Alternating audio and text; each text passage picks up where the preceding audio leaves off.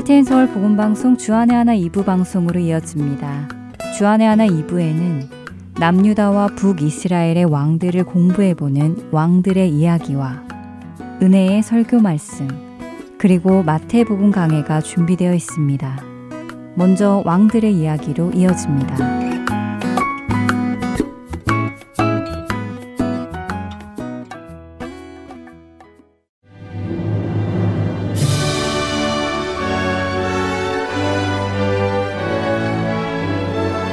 할텐 서울 복음 방송 청취자 여러분 안녕하세요. 왕들의 이야기 진행의 김민석입니다.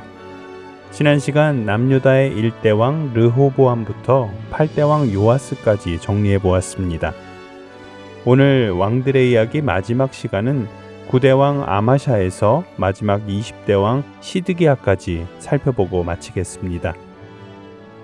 부하들의 손에 죽임을 당한 8대 왕 요아스의 뒤를 이어 아들 아마샤가 왕위에 올랐습니다. 왕위에 오른 아마샤는 아버지 요아스를 죽인 신하들을 찾아 죽였지요. 하지만 아버지의 죄로 말미암아 자녀를 죽이지 말라고 명하신 율법에 순종하여 그들의 자녀들은 죽이지 않았습니다. 이후 에돔과의 전쟁을 위해 큰 돈을 주고 북이스라엘 군사들을 샀지만 우상을 섬기는 북이스라엘과 함께하면 하나님께서 전쟁에 함께하시지 않을 것이라는 선지자의 경고를 듣고 북이스라엘 군대를 돌려보내기도 하지요.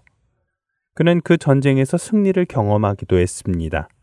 하지만 이렇게 하나님을 신뢰하고 행하던 아마샤도 에돔과의 전쟁에서 승리하고 돌아올 때는 에돔의 신들을 가져와 섬기는 이해할 수 없는 행동을 합니다. 하나님께서는 이런 아마샤를 선지자를 통해 경고하시지만 그는 교만하여져서 하나님의 말씀을 듣지 않지요. 결국 아마샤는 반역자들에 의해 왕위에 오른 지 29년 만에 죽게 됩니다. 아마샤가 죽자 아사랴라고도 불리는 아마샤의 아들 우시아가 남유다의 10대 왕이 됩니다. 우시아가 통치하자 하나님께서 우시아를 도우셔서 유다를 강성하게 해주십니다. 그러나 안타깝게도 우시아 역시 나라가 강성하여지자 교만하게 되어 하나님 앞에 범죄하지요. 그는 하나님의 율법을 무시하고 제사장만이 할 수 있는 분양을 자신이 직접 하려고까지 합니다. 그래서는 안 된다는 제사장의 경고에 우시아는 화를 내기까지 합니다. 결국 하나님께서는 우시아의 이마에 나병을 들게 하셨고 이후로 죽을 때까지 그는 부정하여져서 성전에도 들어갈 수 없었고 왕의 직무에서도 배제되어 별궁에 살며 죽음을 맞습니다. 우시아가 죽고 그의 아들 요담이 남유다의 11대 왕이 됩니다. 사실 요담은 아버지 우시아가 나병에 걸릴 때부터 아버지를 대신하여 남유다를 다스리기 시작했는데요. 성경은 그가 여호와 앞에 바른 길을 걸었기 때문에 강성하여졌다고 말씀하시지요. 하지만 요담 역시 완전하지는 못했습니다. 그 역시 그들의 조상들처럼 산당을 제거하지 않고 백성이 산당에서 제사 드리는 것을 허락했지요. 또한 아들 아하스가 이방 신들을 섬기는 것을 막지 않았습니다. 이에 하나님께서는 아람왕 르신과 르발야의 아들 베가를 보내 유다를 치십니다. 요담이 죽자 이방 신을 섬기는 아하스가 남유다의 12대 왕이 되었습니다. 아하스는 백성들이 우상을 섬기게 했을 뿐 아니라 자신이 직접 이방신에게 자녀를 바치는 악까지 행했던 왕입니다. 그는 하나님의 전에 있는 기구들을 모아 부수고 여호와의 성전 문들을 닫고 예루살렘 구석구석에 재단을 쌓았지요. 하나님께서는 아람과 북이스라엘을 들어 그를 벌하셨지만 아하스는 끝내 하나님께 돌이키지 않으며 남유다 왕들 중 가장 악한 왕으로 이름을 남기며 죽었습니다. 아하스가 죽자 그의 아들 히스기야가 왕위에 오릅니다. 가장 악한 아하스의 아들이었지만 히스기야는 아버지와는 달리 왕위에 오르자 가장 먼저 여호와의 성전을 깨끗게 하기 시작했습니다. 성전을 수리하고 예배를 회복시킵니다. 또한 하나님의 절기인 유월절과 무교절을 회복하여 백성들에게 지키도록 했습니다. 유대에 영적 부흥이 왔습니다. 백성들은 회개하고 6월절 기간을 두 배로 늘려 지키며 하나님의 구원하심을 기억했습니다. 그리고 각자의 집으로 돌아가서는 모든 우상과 산당을 제거했지요. 히스기야는 제사장과 레위인들이 여호와의 율법을 따라 제사를 드릴 수 있도록 모든 환경을 만들어 주었습니다. 그런데 이렇게 하나님의 말씀에 순종하며 살아가던 히스기야가 어느 날 몸에 종기가 나 죽게 되었습니다. 이때 히스기야는 하나님께 기도했습니다. 그리고 우리가 잘 알듯이 하나님께서는 히스기야의 생명을 15년 연장해 주셨고 아수르로부터 남유다를 구원하시겠다는 약속도 주셨지요. 안타깝게도 히스기야는 이후 교만해졌습니다. 바벨론의 사신들이 찾아오자 자신의 가진 모든 것들을 보여주며 자신이 이룬 것들을 자랑합니다. 이에 하나님께서는 훗날 유다가 바벨론에 의해 멸망할 것과 포로로 잡혀갈 것을 말씀하십니다. 시간이 흘러 아수르가 쳐들어오자 목숨이 위태로워진 히스기야는 하나님을 찾는 대신 아수르의 조공을 바치며 남유다를 지키고자 합니다. 하지만 일은 자신의 뜻대로 되지 않았고 조공을 받은 아수르는 오히려 하나님을 조롱하며 공격하려 하지요. 히스기야는 그제서야 하나님께 엎드려 기도합니다. 예전에 자신이 죽게 되었을 때 자신에게 생명을 주시며 아수르로부터 남유다를 구원하시겠다고 하셨던 하나님의 약속을 기억한 것입니다. 하나님께서는 약속하신 그대로 히스기야와 온 유대를 아수르의 손에서 구원하십니다. 히스기야가 죽고 그의 아들 문하세가 남유다의 14대 왕이 되었습니다. 성경은 문하세와 남유다가 행한 악이 여호와께서 이스라엘의 자손 앞에서 멸하신 모든 나라보다 더욱 심하였다고 말씀하십니다. 하나님께서는 그들의 악행에 진노하셨지만 동시에 문하세와 유다 백성이 하나님 앞으로 돌아오기를 원하셨습니다. 그래서 문하세를 바벨론의 포로로 끌려가게 하십니다. 다행히 문하세는 그런 환난 속에서 하나님께 돌이킵니다. 그런 문하세를 하나님께서는 용서해 주시고 다시 왕위에 앉히시지요. 문하세가 죽고 그의 아들 아몬이 왕위에 올라 2년간 남유다를 다스렸습니다. 아몬은 우상을 다시 들여와 섬기고 제사하였습니다. 결국 하나님 앞에 악을 행하기만 하던 아몬은 신하들의 반역에 의해 죽게 되지요. 아몬이 죽고 그의 아들 요시아가 8살의 나이에 왕위에 오릅니다. 요시아는 16살에 하나님을 찾았고 20살이 되던 해부터 남유다를 개혁해 나가기 시작합니다. 그는 남유다의 온 땅에서 산당과 우상을 제거하고 하나님의 성전을 수리했지요. 성전을 수리하던 중 여호와의 율법책을 발견하였고 그 말씀을 듣고 자신들의 죄를 다시 한번 깨닫게 됩니다. 선지자 훌다로부터 하나님의 진노가 남유다에 임할 것이라는 말씀을 전해들은 요시아는 곧바로 유다와 예루살렘에 있는 모든 백성을 성전으로 불러 하나님 앞에서 언약을 세웁니다. 그리고는 다시 한번 모든 땅에서 가증한 것들을 제거하지요. 그리고는 율법대로 유월절을 지킵니다. 그러나 안타깝게도 요시아가 하나님의 말씀을 잘 따랐다는 이야기는 이것으로 끝이 나고 이후 요시아는 자신의 생각으로 애구방과 싸우려 했다가 죽게 되었다는 이야기만 성경에 기록됩니다. 요시아가 전쟁에서 죽고 요시아의 넷째 아들 여호와 하스가 남유다의 17대 왕이 되었지만 그는 석 달 만에 애굽 왕 느고에 의해 폐위되고 죽을 때까지 애굽의 포로로 잡혀가서 살게 됩니다. 애굽 왕 느고는 여호와 하스를 포로로 데려가는 대신 여호와하스의 형이며 요시아의 둘째 아들인 엘리야김을 왕으로 세웁니다. 그리고 그의 이름을 여호야김으로 바꾸고는 애굽에게 충성하게 합니다. 당시 바벨론과 애굽은 계속하여 전쟁 중이었는데 결국 바벨론이 승리하며 여호야김은 바벨론에 의해 죽임을 당합니다. 여호야김이 죽고 그의 아들 여호야긴이 18살의 남유다의 19대 왕이 되지만 그 역시 아버지의 모든 행위를 따라 여호와 보시기에 악을 행했던 왕이라고 성경은 기록하십니다. 여호야긴이 왕위에 오른 지 석 달 만에 여호야긴은 바벨론의 느부갓네살에 의해 항복하고 바벨론의 포로가 됩니다. 느부갓네살은 여호야긴을 대신하여 그의 숙부이자 요시아의 셋째 아들인 마다니아를 왕위에 앉히고는 그의 이름을 시드기야로 고칩니다. 시드기야 역시 여호와 보시기에 악을 행한 자였다고 성경은 말씀하십니다.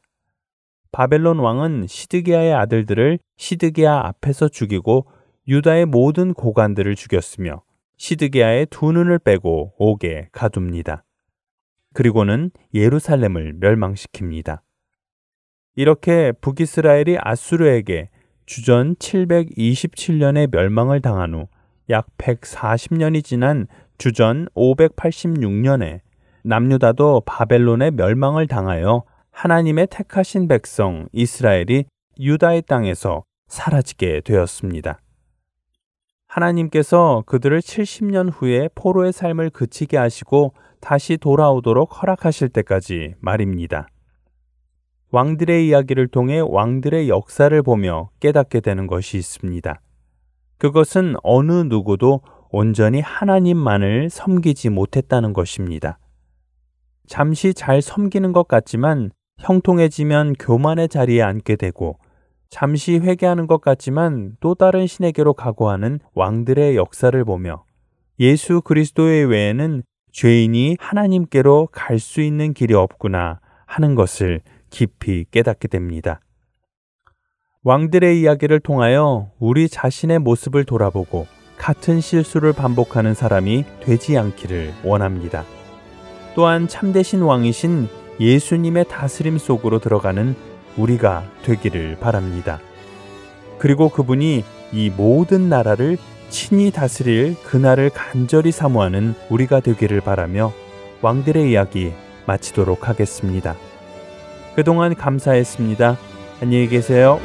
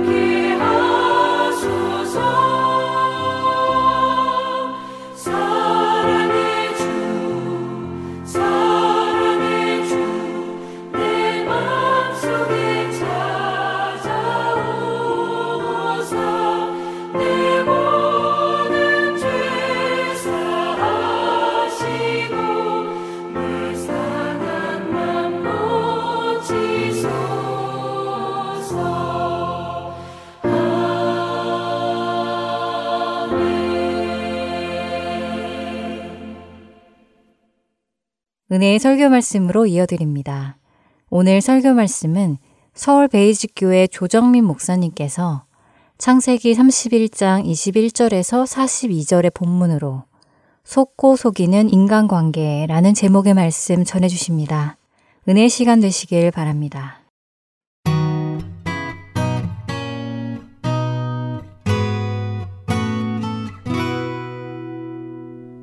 네, 오늘 우리에게 주신 말씀은 어, 창세기 31장 21절로 42절까지의 말씀입니다. 저와 여러분이 한 절씩 같이 읽습니다. 시작. 그가 그의 모든 소유를 이끌고 강을 건너 길랏 산을 향하여 도망한 지 3일 만에 야곱이 도망한 것이 라반에게 들린지라. 라반이 그의 형제를 거느리고 7일 길을 쫓아가 길랏 산에서 그에게 이르렀더니 밤에 하나님이 아람 사람 라반에게 현몽하여 이르시되 너는 삼가 야곱에게 선악간에 말하지 말라 하셨더라. 라반이 야곱을 뒤쫓아 이르렀으니 야곱이 그 산에 장막을 친지라. 라반이 그 형제와 더불어 길라산에 장막을 치고 라반이 야곱에게 이르되 내가 나를 속이고 내 딸들을 칼에 사로잡힌 자같이 끌고 갔으니 어찌 이같이 하였느냐. 내가 즐거움과 노래와 북과 수금으로 너를 보내겠거늘 어찌하여 내가 나를 속이고 가만히 도망하고 내게 알리지 아니하였으며 내가 내 손자들과 딸들에게 입 맞추지 못하게 했으니 내 행위가 참으로 어리석도다. 너를 해할 만한 능력이 내 손에 있으나 너희 아버지의 하나님이 어젯밤에 내게 말씀하시기를 너는 삼가 야곱에게 선악간에 말하지 말라 하셨느니라. 이제 내가 내 아버지 집을 사모하여 돌아가려는 것은 옳거니와 어찌 내 신을 도둑질하였느냐. 야곱이 라반에게 대답하여 이르되 내가 생각하기를 외삼촌이 외삼촌의 딸들을 내게서 억지로 빼앗으리라 하여 두려워하였음이니이다. 외삼촌의 신을 누구에게서 찾든지 그는 살지 못할 것이요.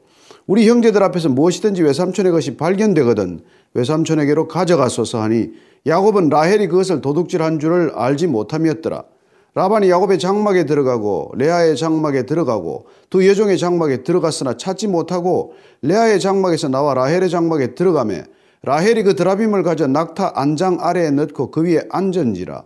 라반이 그 장막에서 찾다가 찾아내지 못함에 라헬이 그의 아버지에게 이르되 마침 생리가 있어 일어나서 영접할 수 없사오니 내 주는 노하지 마소서 하니라. 라반이 그 드라빔을 두루 찾다가 찾아내지 못한지라. 야곱이 노하여 라반을 책망할세. 야곱이 라반에게 대답하여 이르되 내 허물이 무엇이니까? 무슨 죄가 있기에 외삼촌께서 내 뒤를 급히 추격하나이까? 외삼촌께서 내 물건을 다 뒤져보셨으니 외삼촌이 집안 물건 중에서 무엇을 찾아내었나이까? 여기 내 형제와 외삼촌의 형제 앞에 그것을 두고 우리 둘 사이에 판단하게 하소서. 내가 이 20년을 외삼촌과 함께 하였거니와 외삼촌의 암양들이나 암염소들이 낙태하지 아니하였고 또 외삼촌의 양떼와 수장을 내가 먹지 아니하였으며 물려 찢긴 것은 내가 외삼촌에게로 가져가지 아니하고 낮에 도둑을 맞았든지 밤에 도둑을 맞았든지 외삼촌이 그것을 내 손에서 찾았으므로 내가 스스로 그것을 보충하였으며 내가 이와 같이 낮에는 더위와 밤에는 추위를 무릅쓰고 눈 붙일 겨를도 없이 지냈나이다. 내가 외삼촌의 집에 있는 이 20년 동안 외삼촌의 두 딸을 위하여 14년, 외삼촌의 양떼를 위하여 6년을 외삼촌에게 봉사했거니와 외삼촌께서 내 품삯을 10번이나 바꾸셨으며 우리 아버지의 하나님 아브라함의 하나님 곧 이삭의 경외하는 이가 나와 함께 계시지 아니하셨더라면 외삼촌께서 이제 나를 빈손으로 돌려 보내셨으리다마는 하나님이 내 고난과 내 손의 수고를 보시고 어젯밤에 외삼촌을 책망하셨나이다. 아멘. 예, 하나님께서 야곱을 택하셨습니다. 그를 택하셨기 때문에 그는 더 큰 고난의 길을 가게 됩니다. 하나님께서 내어 버려 두셨다면 그대로 고생했겠지만 불렀다고 해서 고생 없는 게 아니죠. 라반은 야곱을 어떻게든지 이용하고자 했고 그는 결국 또 삼촌 라반으로부터 도망을 가야 하는 그런 처지가 되고 말았습니다. 그는 20년 전에 형 에스로부터 도망을 쳤었죠. 그리고 20년이 지난 지금 또 고향으로 돌아가기는 돌아가는데 삼촌 라반으로부터 도망을 쳐서 가야 하는 그런 형편이 되고 말았습니다. 왜 이렇게 도망자로 살아가는 안타까운 인생이 되었을까요?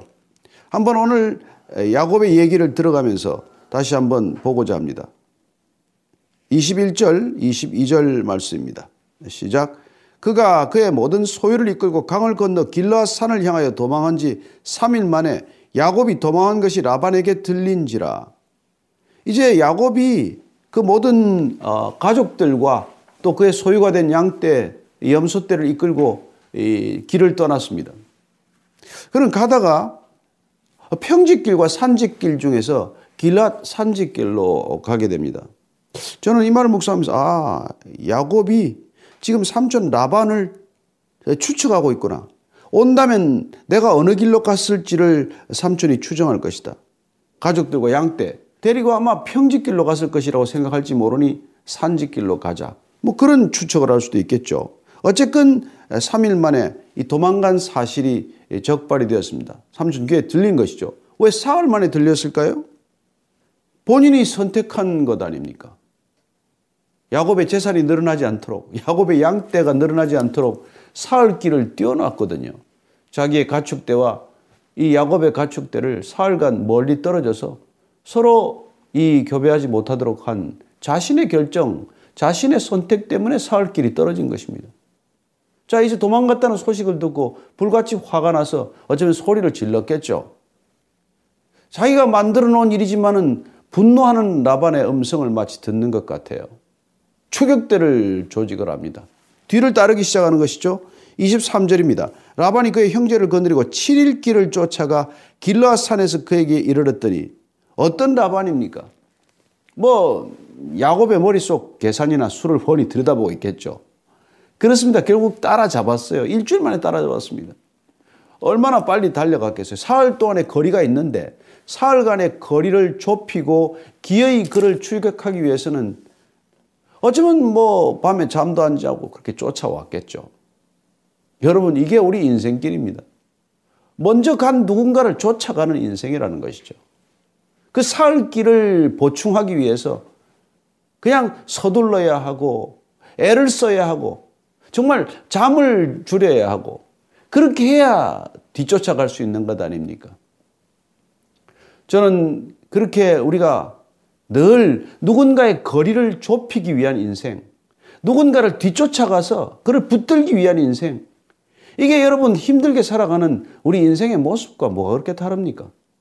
저만치 멀리 가는 사람이 얼마나 때로 부러웠습니까? 저만치 멀리 가는 사람이 얼마나 시기가 났습니까?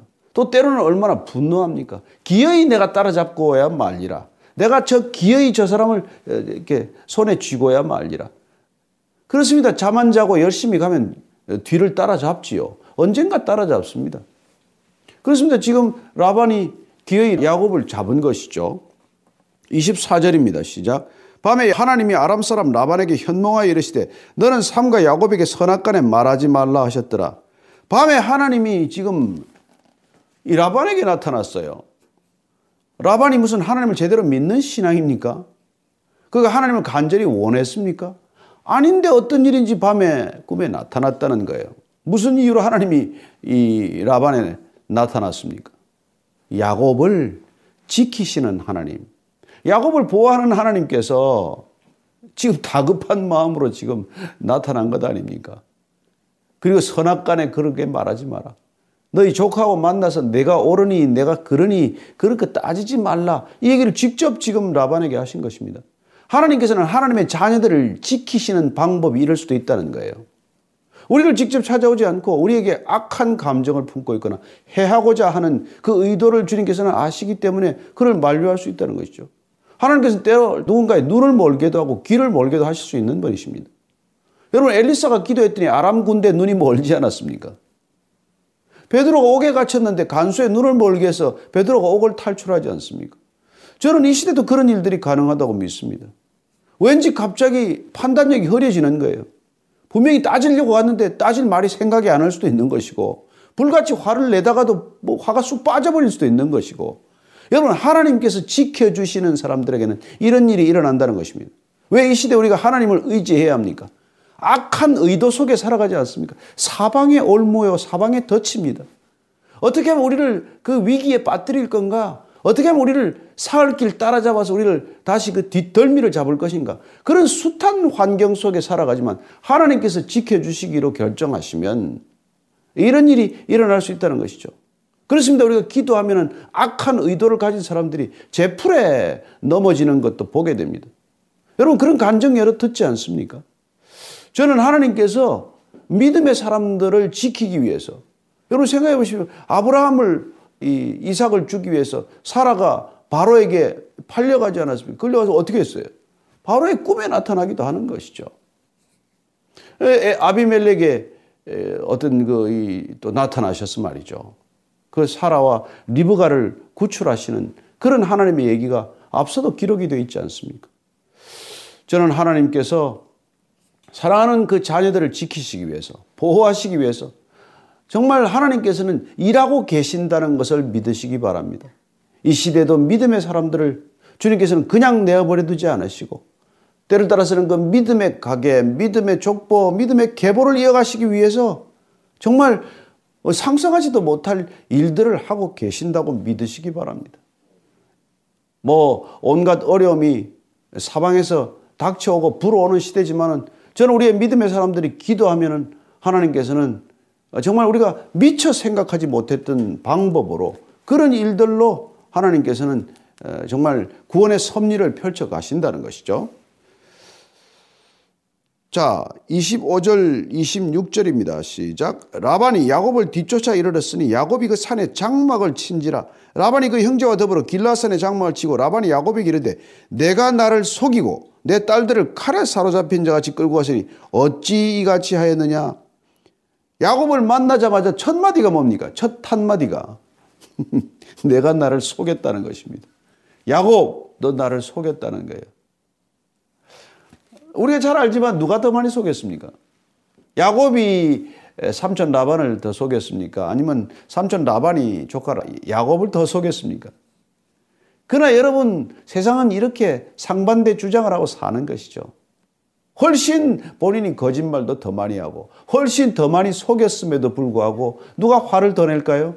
더 많이 속인 사람이 더 많이 화를 내는 것을 보지 않습니까? 더 많이 거짓말한 사람이 남의 거짓말을 더 화를 내는 것 보지 않습니까? 야곱을 보자마자 내 나를 속였다는 것입니다. 그리고 또 이렇게 말하는 것이죠. 어? 내 딸들을 칼에 사로잡힌 자 같이 끌고 왔으니 왜 이렇게 하느냐? 어떻게 내 딸들을 칼로 끌고 갔느냐? 뭐 칼에 끌려가기는요. 두 딸들이 야곱을 정말 신뢰하고 따라간 것이죠. 한 마음이 돼서 따라간 것 아닙니까? 근데 어쨌든 속인다라고 하는 데 대한 분노, 또 속인다는 것을 어떻게 우리는 이렇게 봐야 됩니까? 여러분, 야곱도 속였고 라반도 속였습니다. 누가 누구를 속이고 속였다고 말할 수 없을 만큼 서로 속이고 속이는 이런 인간관계 속에 살아가는 것이죠. 누가 그렇게 100% 정직하겠습니까? 우리는 크고 작은 일에 조금씩 조금씩 속이지 않습니까? 우리는 누구에게 말을 전할 때 조금씩 조금씩 속이지 않습니까? 조금 더 부풀리기도 하고 조금 더 깎기도 하고 그렇습니다. 우리는 어차피 이렇게 속이고 속는 세상 속에 살아간다는 것입니다. 따라서 우리는 왜 속이는지를 정확히 알아야 한다는 거예요. 왜 거짓말합니까? 어떻게 어떤 이유로 우리는 거짓말을 하고 남을 속이느냐는 것이죠.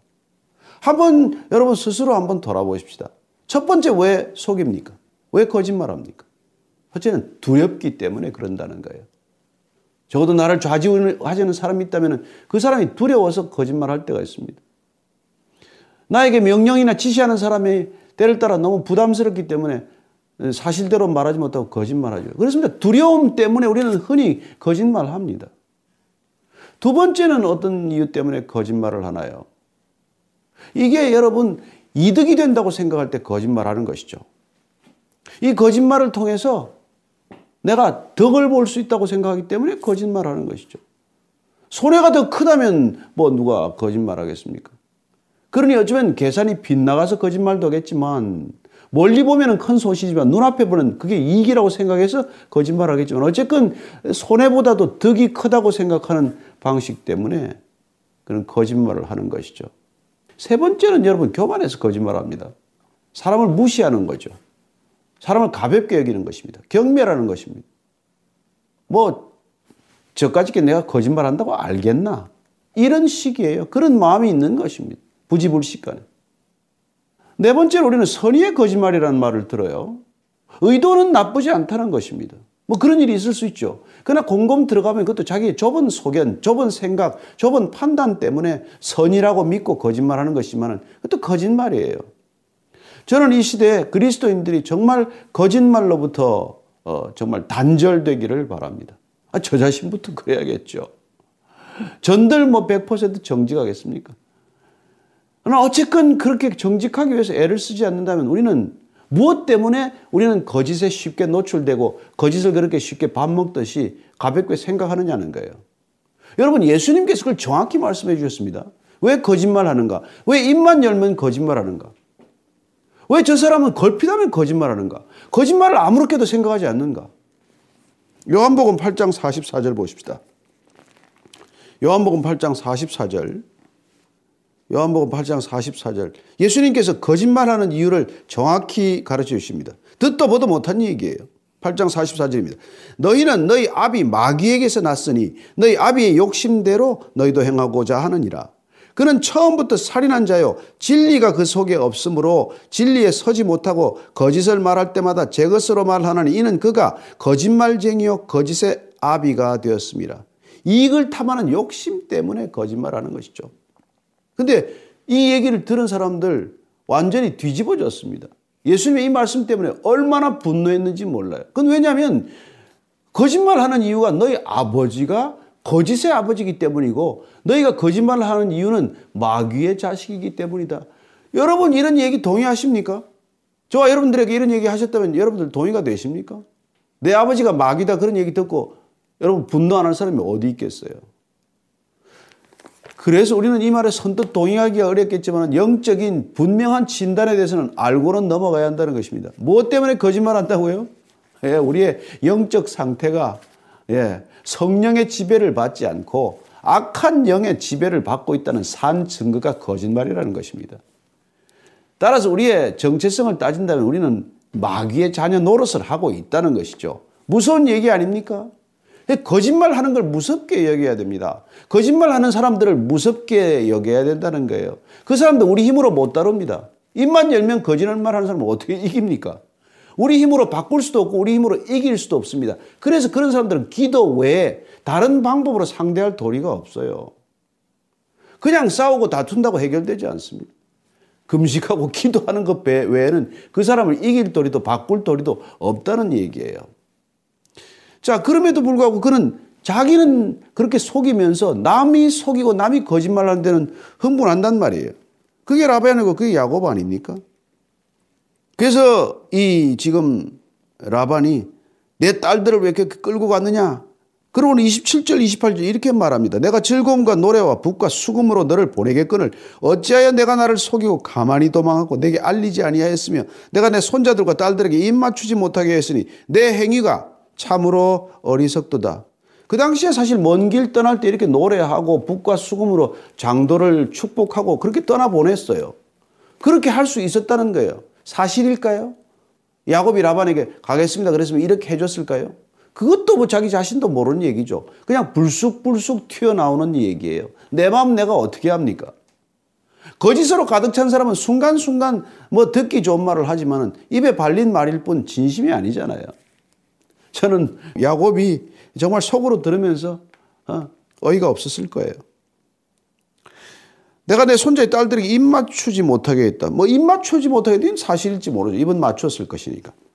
그러나 오늘 이 라반의 마지막 결정적인 말은 실수라는 것을 알게 됩니다. 내 행위가 참으로 어리석도다. 누가 더 어리석을까요? 야곱이 어리석습니까? 라반이 어리석습니까? 라반이 자기가 저 정말로 뭐, 뭐 똑똑하다고 생각하겠죠. 늘 남에게 덫을 치고 남에게 올무를 씌우는 사람이니까 얼마나 영리하게 한 사람이겠어요. 머리 회전이 얼마나 빠르겠습니까? 얼마나 간교하겠어요.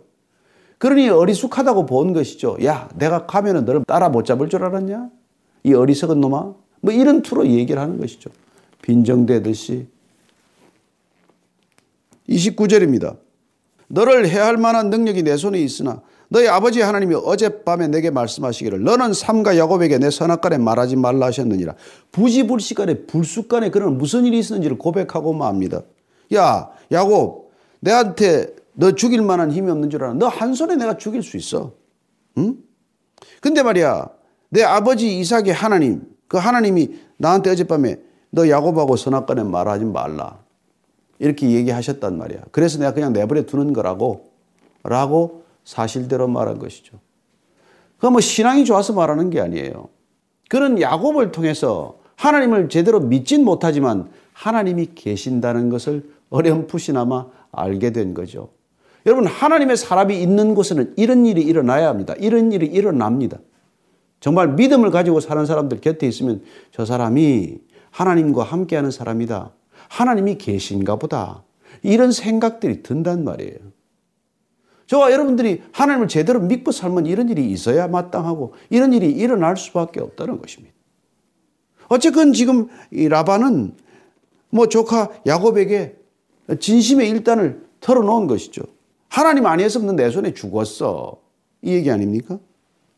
30절, 31절, 32절입니다. 시작. 이제 내가 내 아버지 집을 사모하여 돌아가려는 것은 옳거니와 어찌 내 신을 도둑질하였느냐. 야곱이 라반에게 대답하이르되 내가 생각하기를 외삼촌이 외삼촌의 딸들을 내게서 억지로 빼앗으리라 하여 두려워하였음이니다. 외삼촌의 신을 누구에게서 찾든지 그는 살지 못할 것이요. 우리 형제들 앞에서 무엇이든지 외삼촌의 것이 발견되거든 외삼촌에게로 가져가소서 하니 야곱은 라헬이 그것을 도둑질한 줄을 알지 못함이었더라. 라반은 카드가 또 있어요. 너 좋다 가는 건 내가 뭐 간다니까 내버려도 막. 근데 너 왜 내 드라비만 가지고 갔니? 야곱이 뭐 펄쩍 뛰지요. 가져가 자기가 가져가지 않았으니까. 그러나 라헬이 가져간 걸 알았습니까? 몰랐죠. 그는 아내 라헬에게도 속은 것입니다. 여러분 이렇게 속고 속는다는 걸 압니까? 우리는 자녀들에게도 깜짝같이 속지 않습니까? 학교에서 연락이 와서 찾아가면 설마 내 자녀가 이랬을까 하는 일들이 우리 주변에 있지 않습니까? 이렇게 속고 속는 세상이라는 거예요. 라헬이 속인 것이죠. 뭐 알았습니까? 몰랐다는 것입니다. 뭐 알 수가 있겠어요? 정말 단 한 사람도 믿을 사람 없는 것 아닙니까? 누가 믿겠어요? 그래서 이 로마서를 보면은 바울이 이렇게 말하는 거예요. 로마서 3장 제가 10절부터 12절까지 읽어 드릴게요. 의인은 없나니 하나도 없으며 깨닫는 자도 없고 하나님을 찾는 자도 없고 다 치우쳐 함께 무익하게 되고 선을 행하는 자는 없나니 하나도 없도다. 여러분 누가 의인입니까? 누가 진실로 정직합니까? 에? 예? 정말 누가 정직합니까? 그래서 잠언의 이 말씀은 깊은 통찰입니다. 잠언 16장 2절이에요. 사람의 행위가 자기 보기에는 모두 깨끗하여도 여호와는 심령을 감찰하시느니라. 사람은 자기가 상대적으로 깨끗하다고 생각을 하죠. 나만큼 살아봐라. 나만큼 법 없이 살아봐라. 나 정도 정직하면 야, 법 없어도 산다. 여러분, 뭐 큰 차이 없습니다. 무슨 대차가 있습니까? 그래서 어떻게 하라고요? 남에게 대해서 그렇게 흥분하지 말라는 거예요. 남의 잘못에 그렇게 핏대를 내지 말라는 것입니다. 다 내 눈에 들보는 못 보고 남의 티를 보고 화를 내는 것 아닙니까? 깨끗하면 얼마나 깨끗합니까? 정직하면 얼마나 우리가 정직합니까? 정말 그게 무슨 큰 차이가 있을까요? 아마 어쩌면 여러분 거짓말 할 때마다 예? 10계명의 제 9계명을 어겼으니까 옛날 구약시대 같으면 동물 제사를 드려야 되죠. 여러분 거짓말할 때마다 동물 제사를 드리는 구약 제사법을 따르면 동물들 이 세상에 아무리 동물이 많아도 살아남을 동물이 있겠습니까? 인간이 거짓말할 때마다 하나님 심판하셨으면 여러분 1년에 한 번씩 노아의 홍수 심판을 해도 부족해요. 계절마다 한 번씩 소돔과 고모라의 불심판을 해도 부족합니다. 근데 무엇 때문에 인간이 이렇게 거짓된 세상에서도 그래도 그래도 살고 있습니까? 바울이 그걸 깨달은 거예요. 바울이. 예? 그래서 바울이 로마서 5장 8절 말씀에 그 말씀을 하는 거예요. 우리가 잘 아는 로마서 5장 8절. 우리가 아직 죄인 되었을 때 그리스도께서 우리를 위하여 죽으심으로 하나님께서 우리에 대한 자기의 사랑을 확정하셨느니라. 어떻게 사랑하셨다고요? 우리가 죄인 되었을 때 그리스도께서 죽으심으로 우리를 가려주셨다. 허물을 덮어주셨다. 용서하셨다. 죄를 사하셨다. 이것 때문에 다들 살아있다는 거예요. 이걸 바울이 깨달은 것 아닙니까? 오늘 지금 야곱이 상대적으로 자기가 더 마치 깨끗한 것처럼 삼촌한테 대들지만 또 이것도 또 무서운 얘기죠. 나는 절대로 가져가는 생 한번 찾아보십시오. 라반이 찾습니다. 라반이 야곱의 장막에 들어가고 레아의 장막에 들어가고 또 여종의 장막에 들어가서나 찾지 못하고 레아의 장막에서 나와 라헬의 장막에 들어가며 라헬이 그 드라빔을 가져 낙타 안장 아래에 놓고 그 위에 앉은지라 라반이 그 장막에서 찾다가 찾아내지 못하며 라헬이 그의 아버지에게 이르되 마침 생리가 있어 일어나서 영접할 수 없사오니 내 주는 노하지 마소서 하니라. 라반이 그 드라빔을 두루 찾다가 찾아내지 못한지라. 여러분 라헬 한번 보십시오. 순간적인 기지를 발휘해서 저저 위기를 모면합니다. 근데 대단한 여자예요. 여러분 이 드라빔이라는 게 어쨌거나 이게 자기들 수호 신입니다. 가족들을 지켜주는 가정 신이에요. 평생 자기도 믿었을 신 아닙니까? 그러니까 그걸 훔쳐왔겠죠. 근데 어쨌거나 그걸 아, 아버지가 찾고 다니는데 생리 중이라고 거짓말한 거죠. 또 거짓말하고 아버지를 속인 것입니다. 왜냐하면 생리 중에 불결하기 때문에 옛날 사람들은 뭐 이게 접촉을 안 하거든요. 피하거든요. 근데 더 놀라운 거는 그걸 깔고 앉았다는 거예요. 어쨌거나 자기 수호 신인데 깔고 앉았어요. 여러분, 신을 깔고 앉을 여자면은 대단한 여자 아닙니까? 아버지를 그렇게 속였으면 남편, 사실 야곱은 또 얼마나 속였겠어요. 이렇게 속이고 속이는 부부 관계이기도 하고, 또 삼촌과 조카 관계이기도 하고, 그렇게 부모와 자녀 관계이기도 하다는 것입니다. 우리가 속고 속이는 관계, 속이고 속는 이 인간 관계 속에서 우리가 어떻게 살아야 합니까? 우리가 어떻게 그들을 바꿀 수 있습니까? 우리가 기도 외에 무슨 다른 방법이 있겠어요? 하나님의 도움 없이 어떻게 삽니까? 하나님의 도움 없이 어떻게 인간을 정결케 할 수 있습니까? 누가 인간을 거룩하게 할 수 있습니까? 그리스도의 보혈이 아니고 무슨 방법이 있습니까? 십자가의 피가 아니고 무슨 정의가 있겠냐는 것이죠. 칼자로 거꾸로 지었습니다. 야곱이 노하여 라반을 책망할 때 야곱이 라반에게 대답하여 이르되 내 허물이 무엇이니까? 무슨 죄가 있기에 외삼촌께서 내 뒤를 급히 추격하나이까? 외삼촌께서 내 물건을 다 뒤져보셨으니 외삼촌의 집안 물건 중에서 무엇을 찾아내었나이까? 여기 내 형제와 외삼촌의 형제 앞에 그것을 두고 우리 둘 사이에 판단하게 하소서. 이제 야곱이 큰 소리를 칩니다. 평생에 처음이에요. 삼촌한테 어디다 대고 큰 소리입니까? 근데 이제 갈 때까지 간 거죠. 하고 싶은 소리 다 합니다. 우리 38절 이하를 읽고 마치도록 하겠습니다. 내가 이 20년을 외삼촌과 함께하였거니와 외삼촌의 암양들이나 암염소들이 낙태하지 아니하였고 또 외삼촌의 양떼와 수장을 내가 먹지 아니하였으며 물려 찢긴 것은 내가 외삼촌에게로 가져가지 아니하고 낮에 도둑을 맞았든지 밤에 도둑을 맞았든지 외삼촌이 그것을 내 손에서 찾았으므로 내가 스스로 그것을 보충하였으며 내가 이와 같이 낮에는 더위와 밤에는 추위를 무릅쓰고 는붙일 겨를도 없이 지냈나이다.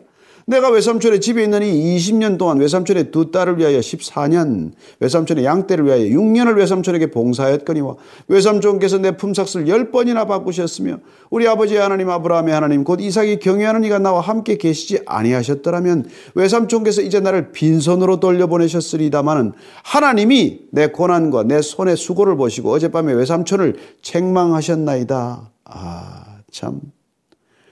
모처럼 야곱이 하고 싶은 얘기 다 쏟아놓았습니다.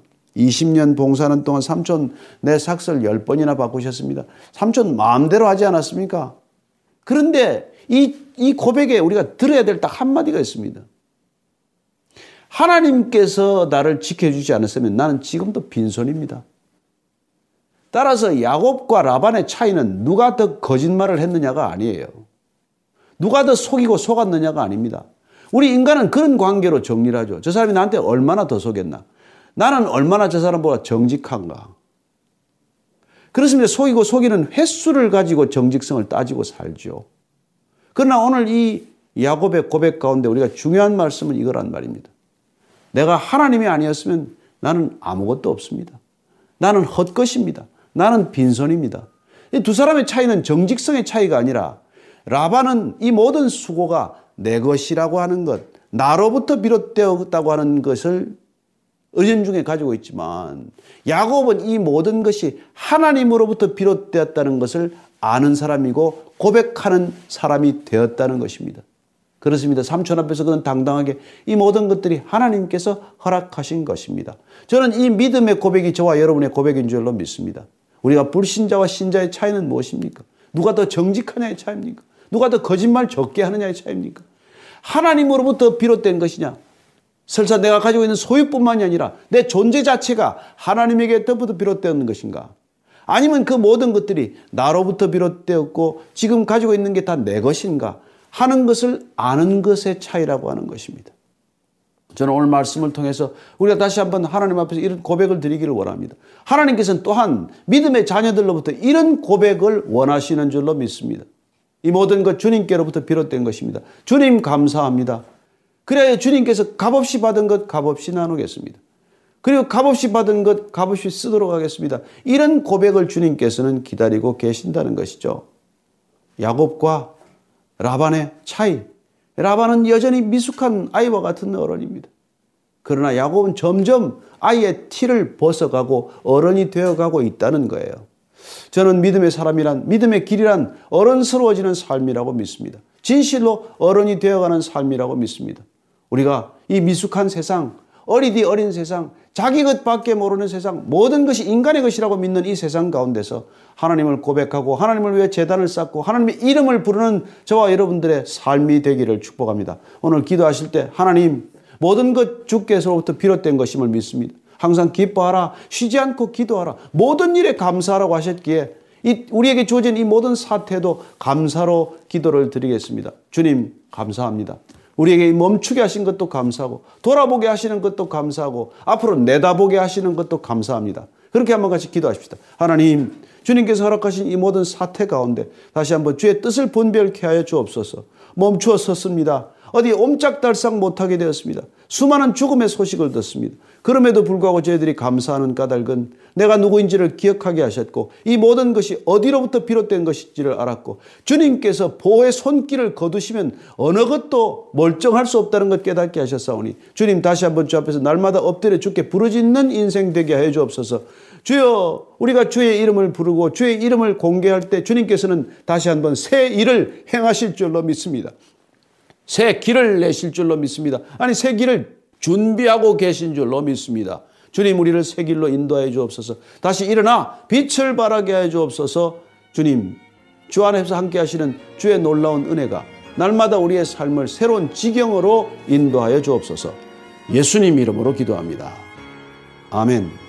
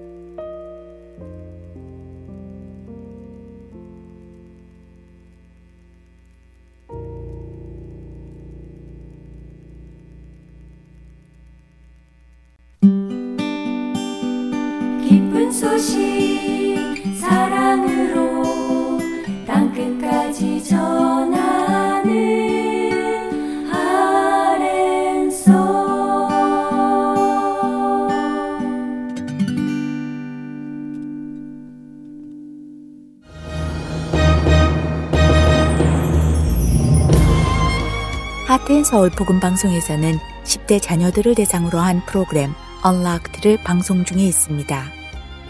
미국 Kids for Kids 미니스트리의 협찬을 받아 방송되는 Unlocked는 자라나는 청소년들이 성경을 가까이 하고 성경의 말씀을 오늘의 삶에 조화시킬 수 있도록 도움을 주는 프로그램입니다. Unlocked 프로그램은 mp3 cd, 홈페이지, 스마트폰 앱으로 들으실 수 있습니다. 언락트와 함께 우리 청소년들이 주 안에서 성경적 가치관을 세워나가기를 바랍니다.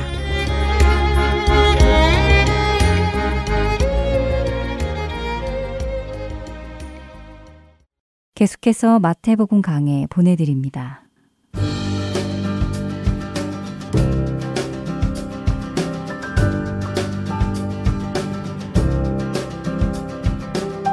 할텐 서울 복음 방송 애청자 여러분 안녕하세요. 마태복음 강의 김태정 목사입니다.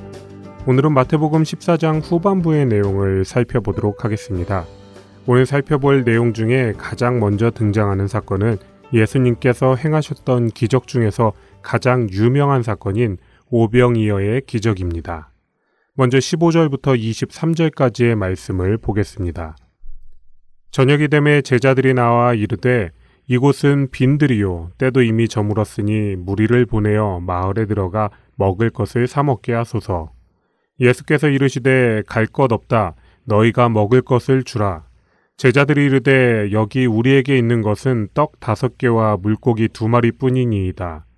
이르시되 그것을 내게 가져오라 하시고 무리를 명하여 잔디 위에 앉히시고 떡 다섯 개와 물고기 두 마리를 가지사 하늘을 우러러 축사하시고 떡을 떼어 제자들에게 주심에 제자들이 무리에게 주니 다 배불리 먹고 남은 조각을 열두 바구니에 차게 거두었으며 먹은 사람은 여자와 어린이 외에 오천 명이나 되었더라. 예수께서 즉시 제자들을 재촉하사 자기가 무리를 보내는 동안에 배를 타고 앞서 건너편으로 가게 하시고 무리를 보내신 후에 기도하러 따로 산에 올라가시니라. 저물매 거기 혼자 계시더니 시간은 흘러서 결국 저녁이 되었습니다. 휴식이 필요하셨던 예수님과 제자들은 결국 저녁 때가 되도록 쉬지도 못하고 사역하게 된 것이죠. 그도 그럴 것이 예수님을 따라 빈들에 모인 사람이 성인 남자만 5천 명이니까요. 학자들은 여자와 아이들까지 포함하면 모두 모인 사람들이 15,000명에서 2만 명 정도일 것이라고 추산합니다. 말로는 쉽게 2만 명이라고 이야기할 수 있겠지만 그 많은 사람들에게 말씀을 전하시고 고치시는 일은 끝도 보이지 않는 일이었을 것입니다. 그 일을 마치고 이제는 예수님과 제자들도 한숨 돌리며 잠시 식사라도 할 수 있는 때가 된 것입니다. 사실 사람들을 모두 먹일 돈도 만만치 않았기 때문에 제자들은 사람들을 마을에 가서 음식을 사먹게 하자고 예수님께 제안합니다. 우리는 보통 현실적으로 불가능해 보이는 이웃의 문제에 대해서 어쩔 수 없는 일이라고 생각하며 여기까지만이라고 선을 긋고 더 이상 마음을 쓰지 않는 것이 대부분일 것입니다. 내가 할 수 있는 일이 아니니까 그냥 포기하곤 하죠. 하지만 그것이 내 상황이라고 한다면 문제는 달라집니다. 누군가 끝까지 방법을 함께 찾아주길 바라며 불가능도 가능하게 바뀌는 기적이 일어나길 원합니다. 아니, 그게 아니더라도 그저 함께 있어주는 것만으로도 충분하다고 이야기할 것입니다. 지금 예수님께 몰려든 무리의 마음이 아마도 그와 같을 것입니다. 밥을 안 먹어도 예수님과 함께 있는 것만으로도 훨씬 좋았을 것이기에 저녁이 되도록 그 자리에 계속 있었을 것입니다. 그리고 예수님께서는 그 마음을 아셨기 때문에 그들을 불쌍히 여기셔서 같이 계셨을 것이고요. 그런데 과연 제자들도 예수님과 같은 마음이었을까요? 만약 모인 무리들의 진짜 마음을 알았다면 해산을 이야기할 것이 아니라 함께 할 수 있는 방법이 정말 없는지 예수님께 여쭤보지 않았을까요? 모든 것을 포기하고 예수님을 따른 제자들이라면 예수님과 함께하지 못하는 아픔을 분명히 알고 있을 테니까요. 하지만 혹시 이들에게는 사역의 필요와 금전적인 걱정이 예수님의 마음보다 더 앞섰던 것은 아닐까요? 그래서 지극히 현실적이고 합리적으로 생각되는 방법을 예수님께 제안한 것은 아닐까요? 이것을 우리 입장에서 다시 생각해 본다면 여러분에게는 이 땅에서의 수고와 고통이 끝나기를 바라는 마음과 예수님을 믿지 않는 자들을 향한 안타까움 중에 어떤 것이 더 크십니까? 만약 믿지 않는 그들이 내 자녀와 부모님 혹은 나와 가장 친밀한 사람들이라고 한다면 그저 빨리 이 모든 수고가 끝나는 것으로 만족할 수 있겠습니까? 그러하기에 천국의 소망과 한 영혼에 대한 사랑을 가진 우리에게 심판의 유예는 감사이자 은혜이고 기쁨일 것입니다. 그리고 예수님께서는 제자들이 제시한 지극히 합리적인 방법 대신에 너희가 먹을 것을 주라고 말씀하셨고 제자들은 가진 것이 없다고 예수님께 대답했습니다. 그리고 바로 그 순간에 예수님께서 그들이 가진 불가능을 가지고 일하시기 시작하십니다. 우리의 생각대로 일했다면 한계를 상식으로 생각하고 거기서 끝이었겠지만 예수님께 문제를 들고 나가는 그 순간에 그 문제는 나의 문제가 아니라 예수님의 문제가 됩니다. 그리고 한계가 없으신 예수님께서 가장 좋은 것으로 우리의 삶을 인도해 가십니다. 이미 그 자리에 모인 무리들은 자신들의 한계를 인정하고 예수님께서 해결해 주실 것을 기대하고 예수님께 나아온 사람들입니다. 그것이 질병이든 마음의 상처이든 그 무엇이든 간에 예수님께 가져간 그 순간 해결을 받았습니다. 그리고 이제는 오병이어 기적의 사건을 통해 끝까지 긍휼히 여기시는 예수님의 그 사랑으로 그들은 만족해 되었습니다. 배불리 먹고도 남은 것이 열두 바구니였습니다. 간신히 허기를 때울 정도가 아니라 완전히 만족한 그들은 하나님의 선하심을 경험하게 된 것이죠. 하지만 이 기적은 단순히 그들이 육체적으로 배부르게 된 육신의 만족만이 아니라 더 특별한 만족을 뜻한다고 학자들은 이야기합니다. 이스라엘 백성들은 출애굽 후 광야에서 40년 동안 하나님의 특별한 돌보심을 경험했습니다. 척박한 그곳에서도 하나님께서 내려주시는 만나라는 기적을 통해 풍성히 살 수 있었죠. 그리고 이스라엘을 향한 하나님의 사랑과 돌보심은 예수님께서 보이신 오병이어의 기적을 통해 여전히 존재하고 있음을 나타내셨습니다. 오히려 이전보다 더욱 사랑하셔서 하나님 자신이 이 땅에 오시고 죽으시고 부활하셨습니다. 죽었던 모두가 이 생명의 떡으로 인해 살게 된 것입니다. 이것이 진짜 오병이어의 기적인 것입니다. 그 후에 예수님께서는 제자들을 먼저 건너편으로 가게 하시고 무리를 보내신 후에 기도하기 위해 산으로 올라가셨습니다. 같은 내용에 대해 요한복음 6장 15절에는 그러므로 예수께서 그들이 와서 자기를 억지로 붙들어 임금으로 삼으려는 줄을 아시고 다시 혼자 산으로 떠나가시니라 라고 기록되어 있습니다. 누군가 자신을 좋아하고 환호한다면 그 환호에 취하는 것이 우리의 모습일 것이지만 예수님은 그 환호에 취해서 사명을 잊지 않으시고 오히려 기도하러 가셨습니다. 그리고 자신의 사명을 감당하기 위해 다시 사명의 자리로 돌아오십니다. 24절부터 33절의 말씀입니다. 배가 이미 육지에서 술이나 떠나서 바람이 거스름으로 물결로 말미암아 고난을 당하더라. 밤 사경에 예수께서 바다 위로 걸어서 제자들에게 오시니 제자들이 그가 바다 위로 걸어오심을 보고 놀라 유령이라 하며 무서워하여 소리 지르거늘 예수께서 즉시 이르시되 안심하라 나니 두려워하지 말라 베드로가 대답하여 이르되 주여 만일 주님이시거든 나를 명하사 물 위로 오라 하소서 하니. 오라 하시니 베드로가 배에서 내려 물 위로 걸어서 예수께로 가되 바람을 보고 무서워 빠져가는지라. 소리질러 이르되 주여 나를 구원하소서 하니 예수께서 즉시 손을 내밀어 그를 붙잡으시며 이르시되 믿음이 작은 자여 왜 의심하였느냐 하시고 배에 함께 오름에 바람이 그치는지라 배에 있는 사람들이 예수께 절하며 이르되 진실로 하나님의 아들이로소이다 하더라. 예수님께서 다시 돌아오시는데 물 위를 걸어서 제자들에게 오십니다. 이와 비슷한 사건을 우리는 이미 마태복음 8장에서 살펴보았습니다. 바람과 바다도 예수님의 말씀에 순종하는 모습을 통해 우리는 예수님의 권능을 보았습니다. 그런데 그때와 오늘의 본문에서는 조금 다른 차이점 하나가 있습니다. 무엇인지 아시겠습니까?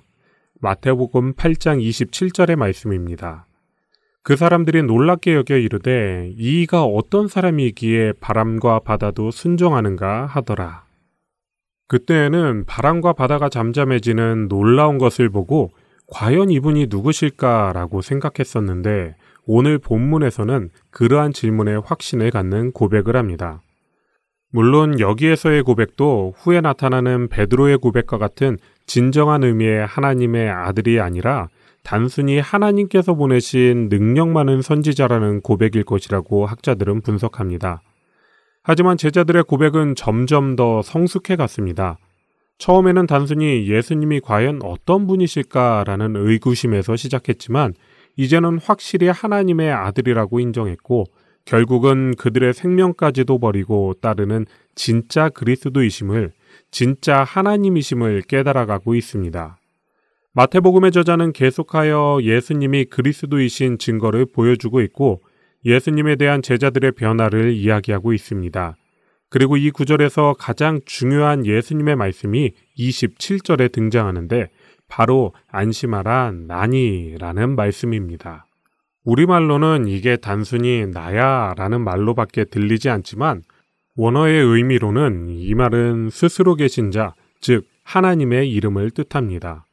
모세에게 나타나신 하나님께서 자신을 모세에게 알려주실 때에도 같은 말씀을 하셨고 이사야서에서 이스라엘 백성들의 회복을 말씀하실 때에도 같은 말로 자신을 나타내셨습니다. 그리고 구약의 시대에서 하나님을 나타내던 이 말을 예수님께서 당당히 사용하시며 예수님이 과연 누구이신지를 나타내시는 것입니다. 제자들의 고백은 아직까지는 비록 온전한 고백이 되지는 못했지만 그분을 더욱 알아갈수록 우리의 고백은 그는 진짜 그리스도이시고 하나님의 아들이라는 것 뿐일 것입니다. 또 하나 우리가 잘 아는 사건은 예수님뿐 아니라 베드로도 물 위를 걷는 기적입니다. 그 정신없는 와중에 대체 베드로는 무슨 생각으로 자기도 무리를 걷게 해달라고 했을까요? 물론 베드로가 극성이라는 것은 우리도 잘 압니다. 예수님께서 제자들의 발을 씻겨 주실 때 발뿐 아니라 손과 머리도 씻겨 달라고 했던 베드로니까요. 하지만 당장 죽을 상황에서 이게 말이나 되는 일일까요? 예수님께서 나타나신 지금도 계속해서 풍랑은 불고 있는 상황입니다. 예수님께서 배에 베드로와 함께 올라가시고 난 후에야 바람이 그쳤으니까요. 그만큼 예수님을 향한 베드로의 열정은 대단했습니다. 하지만 이러한 모습은 베드로뿐 아니라 크리스찬이라면 누구나 가지게 되는 모습입니다. 왜냐하면 예수님처럼 물 위를 걷게 해달라는 것은 나도 예수님처럼 걷게, 예수님처럼 살게 해달라는 믿음의 고백이기 때문입니다. 이 세상을 믿음만으로 살아간다는 것, 그것은 무리를 걷는 일과 같습니다. 다른 사람들이 보았을 때 기이 여길 수 있는 삶의 선택들이 우리 가운데 있어야 합니다. 믿음 때문에 나의 이익을 포기할 수 있고 믿음 때문에 기꺼이 희생할 수 있습니다. 믿음 때문에 세상과는 다른 길을 걸어가며 믿음 때문에 예수님의 흔적이 나에게 묻어나는 것입니다. 하지만 시선을 빼앗기는 순간 우리는 어둡고 깊은 바닷속으로 빠지게 됩니다. 그리고 그때에서야 다시 정신을 차리고 예수님께 도움을 구하던 베드로처럼 살아가는 것. 그것이 우리의 인생일 것입니다. 그리고 그때 듣게 되는 예수님의 그 긍휼하신 음성. 믿음이 작은 자여 왜 의심하였느냐? 그러하기에 우리는 베드로가 능력이 있어서 걸을 수 있었던 것이 아니라 예수님께서 허락하셨기에 가능한 일이었다는 것을 기억해야 합니다. 이것이 정말 중요합니다. 이 땅에서 크리스찬으로 살아가는 일, 주님께서 우리에게 주신 사명을 감당하는 일, 이것은 결코 우리의 능력으로 하는 것이 아닙니다. 모든 것은 하나님께서 하신다는 사실입니다. 그저 하나님의 계획을 바라보고 신뢰할 때에 주님께서 하신다는 것을 기억해야 우리는 온전한 크리스찬으로 살아갈 수 있습니다. 내가 준비할 테니 예수님 보세요. 저 혼자 무리를 걸어볼 테니까 예수님은 지켜보세요. 어림없는 소리입니다. 세상 속에 살면서 세상과 다르게 사는 일은 기적입니다. 물 위를 걷지 못하는 것이 상식인 세상에서 물 위를 걷는 것이 기적인 것처럼요. 그렇기 때문에 무엇을 하든지 하나님의 뜻을 먼저 구하고 그 뜻에 순종하여 우리의 한 발을 내디딜 때 우리는 실수하지 않고 사명을 감당할 수 있습니다. 순서가 중요합니다. 먼저 하나님의 뜻이 있은 뒤에 우리가 움직이는 것입니다. 그리고 그 받은 사명을 기억하며 사명을 허락하신 하나님을 기억하며 믿음으로 나아가는 것이 우리가 사명을 이루는 일입니다. 오늘은 예수님의 기적 중 가장 위대한 두 가지 사건, 오병이어의 기적과 무리를 걸으시고 바다를 잠잠케 하신 기적을 살펴보았습니다. 예수님께서는 이와 같은 엄청난 기적을 베푸신 후에 또다시 백성들을 만나시고 병자를 고치시는 일상의 사역의 자리로 돌아가셨습니다. 환호의 순간에도 고난의 시절에도 한결같이 하나님의 말씀에 순종하시어 사명을 이루어 가신 예수님처럼 우리도 그렇게 살아가길 소원합니다.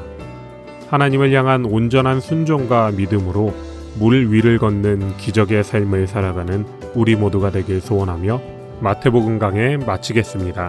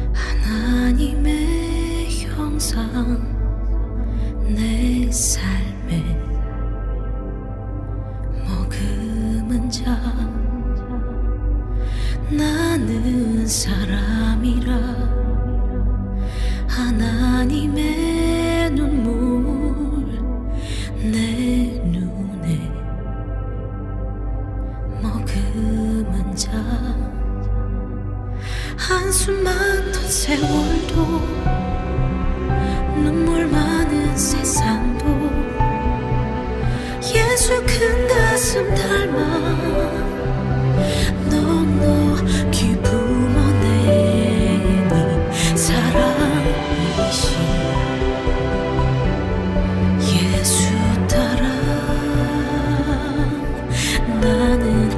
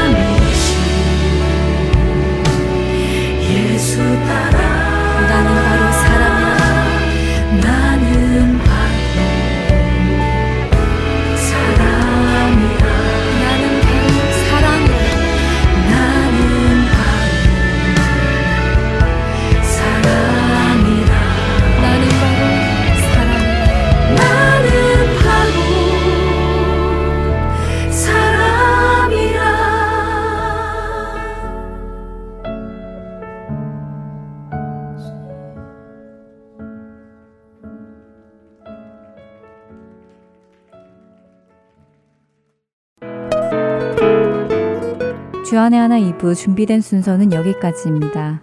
함께 해주신 여러분께 감사드립니다. 다음 시간에 뵙겠습니다. 안녕히 계십시오.